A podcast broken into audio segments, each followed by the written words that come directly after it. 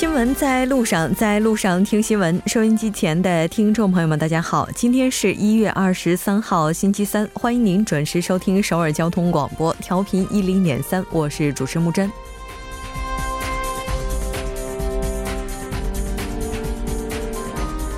执政党议员孙慧媛因涉嫌那投机炒房，目前已经进入了刑事立案调查程序。面对购入的多套房产及画作等指证，今天孙议员在木浦举行了记者招待会，直面各种提问，据理力争，义正言辞否认各项指控。到底什么是真相？谜团中到到底又隐藏了什么？这一轮孙议员究竟是朝野之争的牺牲品，还是扰乱视听？民众的疑惑，谁何时能解？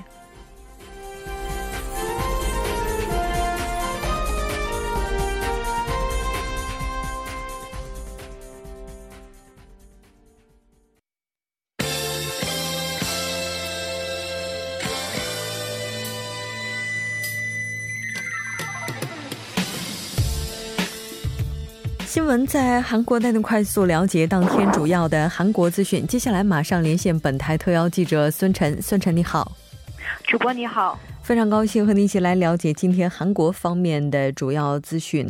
那首先我们先来关注一下，在今天首尔市发布的雾霾预警。啊，在今天全国多地出现大范围的雾霾天气。今天上午，首尔被雾霾笼罩，市区灰蒙蒙一片。在当天上午的十一点，首尔市发布了雾霾注意警报，提醒儿童、老年人及患有心血管及呼吸疾病的市民减少减少外出。若必须外出时，建议使用防雾霾口罩。截至今天上午的十点，首尔市平均可吸入呃可吸入。颗粒物的浓度为七十八毫呃毫克每立方米，在上午十一点为八十九毫克每呃微克每立方米。不过空气质量在下午有所好转，在这个下午十二点三十分。呃，首尔广场的可吸入颗粒物的浓度为三十五微克每立方米，因此在下午三点左右也解除了雾霾注意警报。嗯，是的，没错。我们也看到，在今天上午的时候，应该说首都圈地区的很多地区大气能见度是非常低的。没错。那我那个孙晨记者，刚才我们听到在连线过程当中出现了不少的杂音，您是不是可以稍微离话筒远一些？啊，好的。好，那目前的话，这个我们也看到气象局这边的一些消息，随着冷空气的再一次袭来，目前应该说这个大气的指数是回归了正常水平。没错，呃，在今天上午，包括这个首尔还有京畿道东部地区，也是出现了大范围的雾霾天呃这个现象，有关部门发布了注意警报。那下午呢，空气质量大部分呃有所恢复，因此注意警报也有所解除。嗯，是的。那当然，明天我们也看到气温会较今天进一步的降低。当然，雾霾指数的情况目前看来还是处在普通的水平，当然还是需要进一步的监测。再来了解一下今天的下一条消息。蓬佩奥指出，民间投民间投资对美北的呃无核化协商起到重要的作用。嗯，是的。那我们也看到，蓬佩奥提出了美北无核化合作这样一个说法，这又是什么意思呢？在美国当地时间二十二日，美国国务卿蓬佩奥表示。呃，期待预定于二月底举行的第二次美北首脑会谈将成为实现北韩无核化的又一里程碑。那蓬佩奥强调，民间投资将在美北无核化谈判中起到重要的作用。由此呢，外界也推测，为使美北无核化谈判取到呃取得进一步的进展，第二次金特会或就这个民间投资进行协商。嗯，那我们也看到说，目前。在双方的合作方面，这个态度还是比较理想的。了解一下。呃，在本月十七到十九日访美的北韩劳动党的副委员长呃金英哲呢，也是与这个蓬佩奥举行了会晤，就第二轮金特会具体准备事宜进行了协商。与此同时，对于十九到二十一日在瑞典的斯德哥尔摩举行的美北食物工作协商会议，蓬佩奥也是给予了非常积极的评价，并称有新的进展。那目前来看，离第二次新特会的举行还剩一个多月的时间。对于这个双方准备进度，蓬佩奥则说道：“现在还有很多事情要做，美北首脑要就无核化达成一致，还有很多的过程。那但是我们会为了达成目标而努力，期待二月的呃这个美北首脑会谈将成为北韩实现无核化的又一里程碑。越南一直是举行第二次金特会的有利候选地，对此呢，蓬佩奥则回答称，目前没有呃新的消息。嗯，是的。那这条关注到这儿，我们再来看一下，在今天下午举行记者会的此前，因为炒房嫌疑呢，目前移交司法的孙慧媛议员的相关最新进展情况。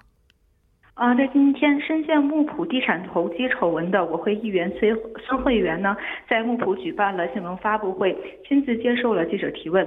此次是孙慧媛自地产投机引起争议后首次访问木浦。新闻发布会在下午两点左右召开，持续时间约一个小时。他对所有质疑表示否认，并说道：“我到现在从未为了个人的利益而采取任何行动。议员的任期结束后将回到木浦生活。”那在此前召开黑党发布会时，孙慧媛曾表示不再参加下一届的大选。在今天，他再次强调不再参加这个下一届的大选。他说道：“我只打算干到任这个议员任期结束。年纪都多大了，还会参选吗？”嗯。那当然，就他的侄子等等其他方的获利，当然记者也是发出了疑问。我们来看一下他的回应。呃，对此呢，他也表示了同样的否认。他解释道。这个侄子来到木浦生活，是木浦的市民，也是这个社区的居民。为了维持生计，目前正在经营着一家咖啡店和青年旅社。侄子的朋友此前因为昂贵的房租，在梨泰院经理团生活的很艰苦，来到木浦以后十分的幸福生活。那现在他再次表明了侄子与其他人士并未非法获利。嗯，是的。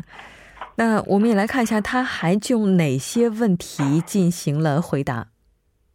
哦，孙委员还提到，为这个博物馆收集的十七至二十一世纪的文物，全都上缴给了全罗南道和木浦市。现在是价值这个数十亿韩元的收藏品也将上缴。他说道：“我放下了一切，在野党方面一直说要把这个物品归还给国家，但是我在十年前就已经上缴给了国家的。”嗯，是的，当然他在记者会当中也提到自己从未因个人私利问题而。那做出其他的一些什么样的决定或者是一些行为？这条关注到这儿，我们再来看一下下一条消息。前大法院院长梁成代接受逮捕必要性审查。嗯，是的，没错。截至目前，我们还没有现在确认到最终的结果。了解一下最新的报道内容。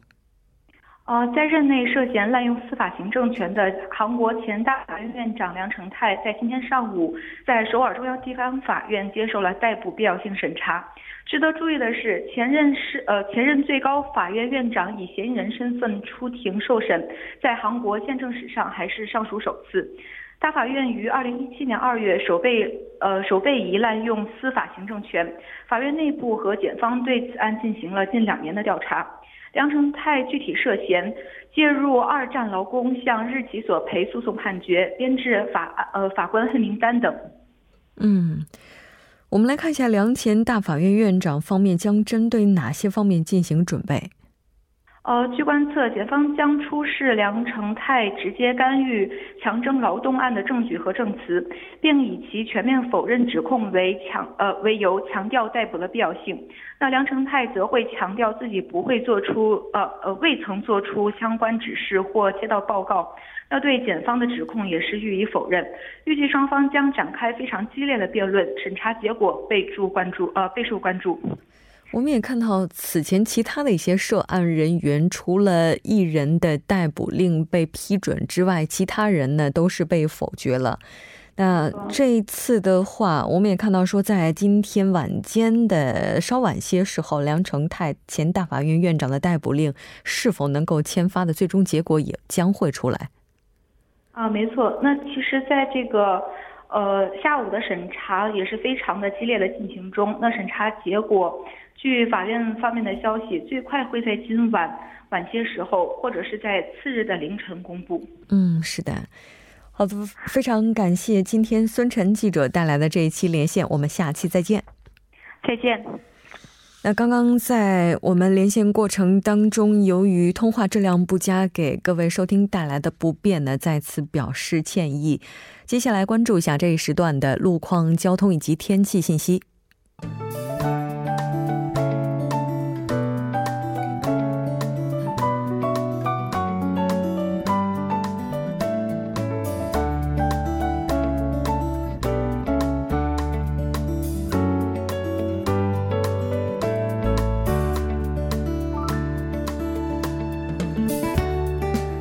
朋友们，晚上好！今天是星期三，这里是由程琛为您带来这一时段的路况及天气播报。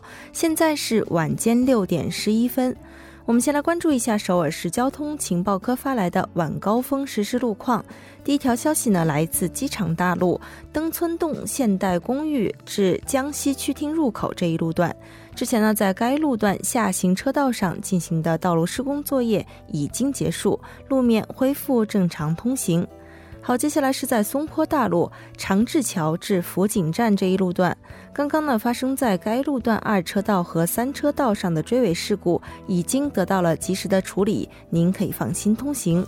下一则路况来自江西区禹庄山公园入口至波山站方向，目前呢在该路段的三车道上进行的施工作业已经结束，三车道恢复正常通行。那么天气方面，首都圈和江原道地区的雾霾从今天下午开始有所缓解，但目前中青道以及南部局部地区的雾霾浓度依然是偏高。从今天夜间开始，一股弱冷空气将会抵达韩国。这股弱冷空气呢，预计会给全国多数地区带来三到五度的小幅降温。得益于冷空气的影响，明天内陆地区的雾霾将会自北向南的逐渐减弱或消散。好，我们先来关注一下首尔市的具体播报情况。今天夜间至明天凌晨晴，最低气温零下六度；明天白天晴转多云，最高气温四度。好的，以上就是这一时段的天气与路况信息，我们稍后再见。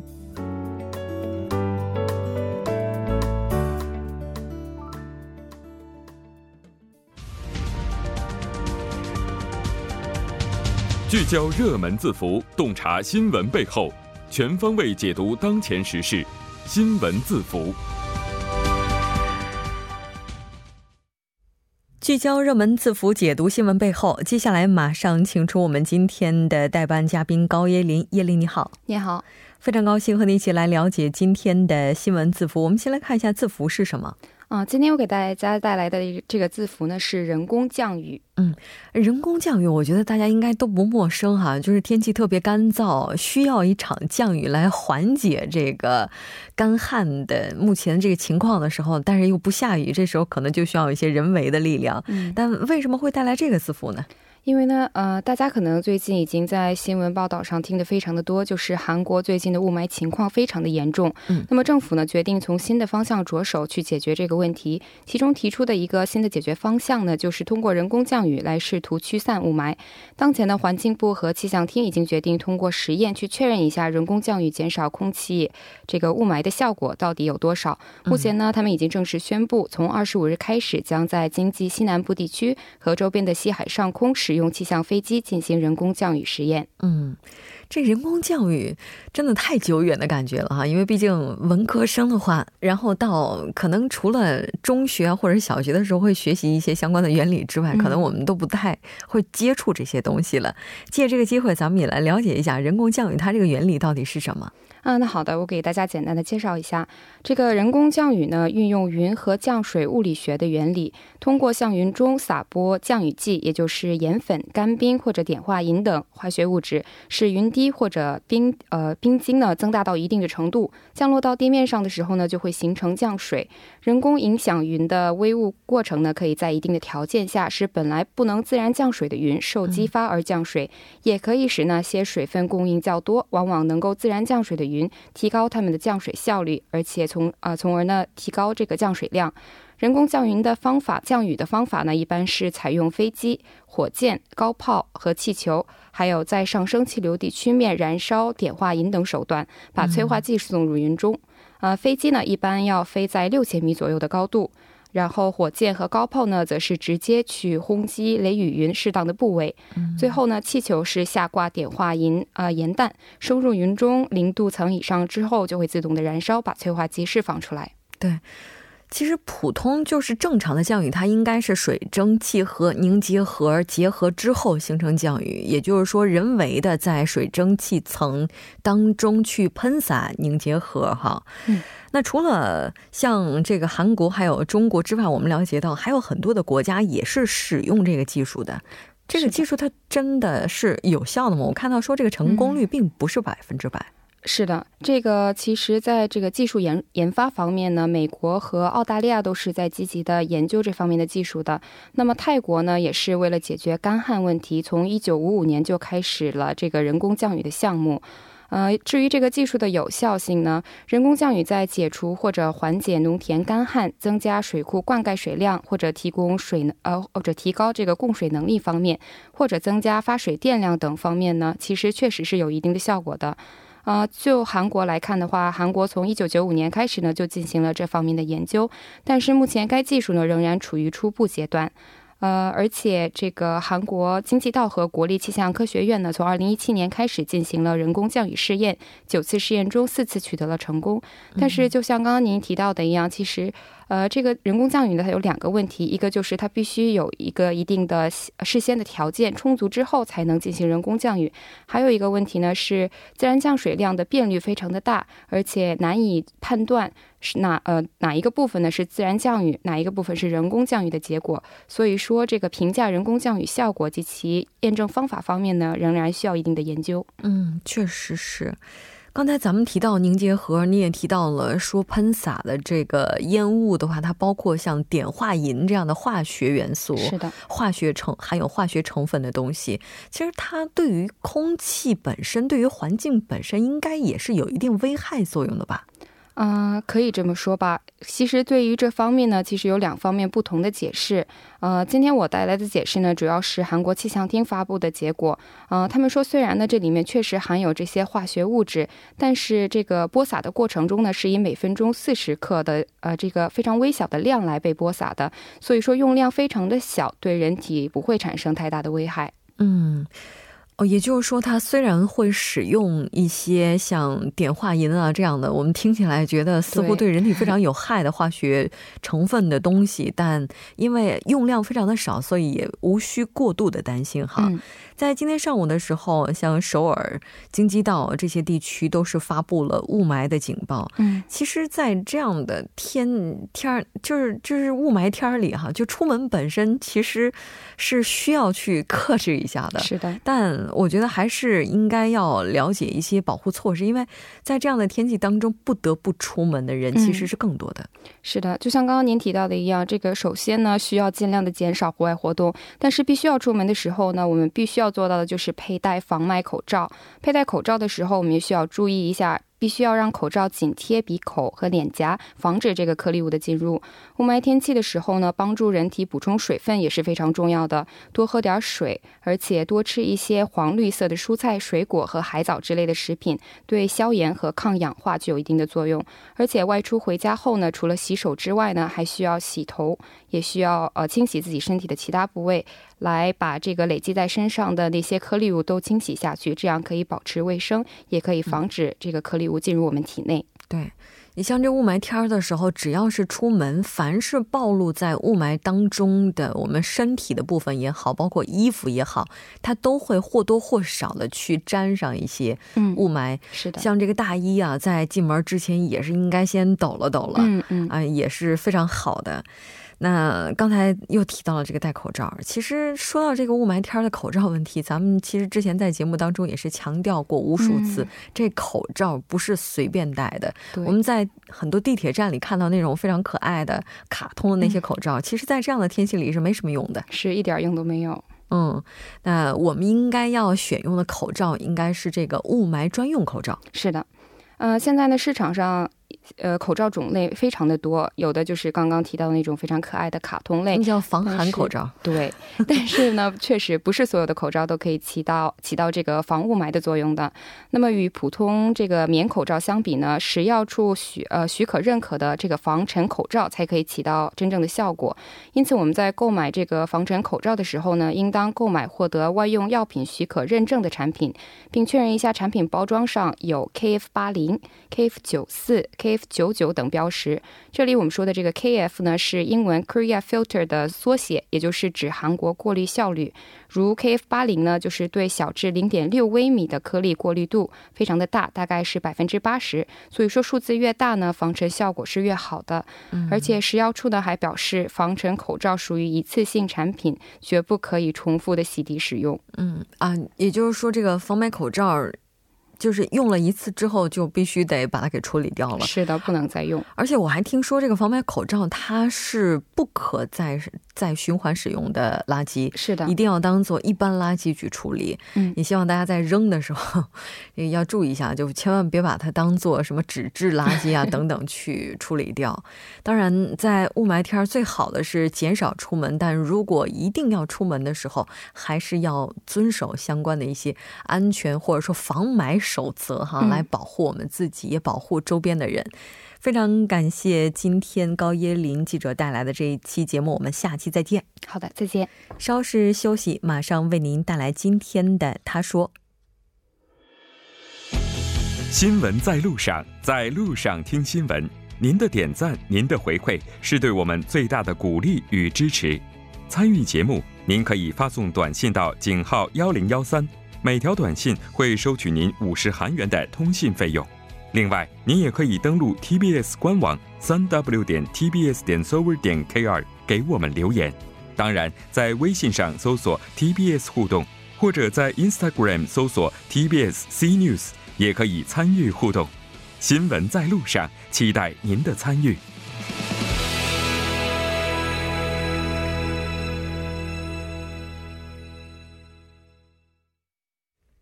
好的，欢迎回来听他说评舆论内外。接下来马上连线我们的特邀嘉宾，来自首尔迪吉特尔大学的郑明书教授。郑教授，你好。主持人你好，听众朋友大家好，我是首尔迪吉特大学中国学系郑明书。非常高兴和您一起来了解今天的他说。我们先来看一下今天您带来的语录是什么。好的，소득일만달러시대의외환위기이만달러시대의글로벌금융위기라는난관을뚫고거둔의미있는성과이다 中文是收入在一万美元的时候冲破了外汇危机，两万美元的时代突破了全球金融危机的难关，取得的成果意义重大。那么这句话是云强阳首尔市立大学教授接受韩国日报采访时说的话。是的，韩国在二零零六年的时候，国民这个收入超过了两万美金，在二零一七年的时候是。将近三万，在一八年的时候是终于突破了三万美金这样一个大关哈。我们也来看一下教授他的这番话，主要是针对什么提到的？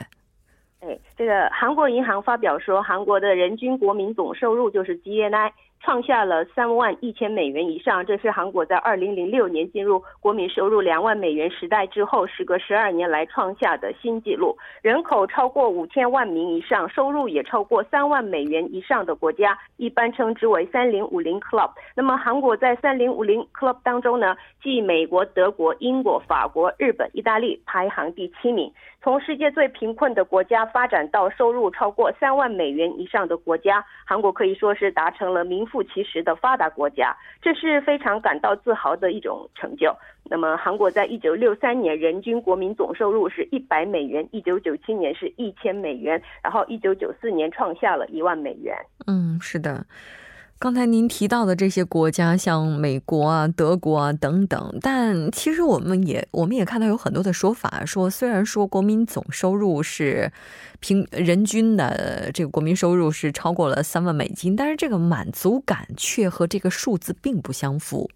哎，是的，没错。呃，闯过三万美元的这一关呢，日后呢目标就是力争实现人均收入四万美元。但是有人指出，目前韩国经济缺乏自信心，是因为去年经济增长率下降到了百分之二点七，雇佣和出口不振等因素存在，再加上收入不平等、产业结构老化、低生育率、高龄高龄化等，也是缺乏满足感的原因。嗯，是的。那当然，就目前来看的话，这个数字在三万美金，未来会不会下跌，可能也是需要很多努力去维持的。但刚才您提到的下一个目标四万美金，这个时代的话，如果要是按照之前的这个经验来看，依然是需要十二年呢，或者说更长，或者是更短呢？呃，这个呃，其实韩国呢，刚刚主播也说到了，呃，已经花了十二年的时间达成了这个。三万美元的目标，这是因为其中经历过全球金融危机，外界评价说，考虑到这一点的话，进展速度还算不错。那么，呃，目前人均国民总收入超过四万美元的国家呢，以二零一六年为标准，共有二十三个国家。人均国民总收入超过三万美元的国家，要达达到四万美元，需要四点三年的时间。那么，现代经济研究院接受韩国日报采访时预测说，要是韩国的经济增长率年平均为百分之三的话，到二零二三年呢，韩国就能进入人均国民总收入四万美元。但是呢，情况不容乐观，因为韩国比较偏重于制造业为中心的出口战略，像韩国的经济增长率、经常收支、制造业增长率、研究开发投资比率等相对不错，但是内需增长率、服务业增长率、雇佣率等条件不是很好，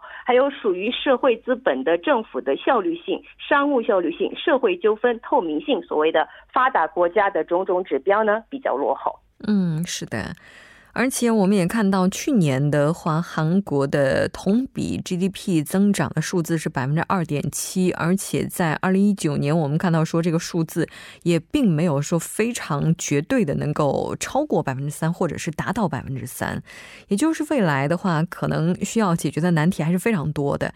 刚才你也提到了老龄化，还有两极化这个问题，也有可能会成为非常大的障碍。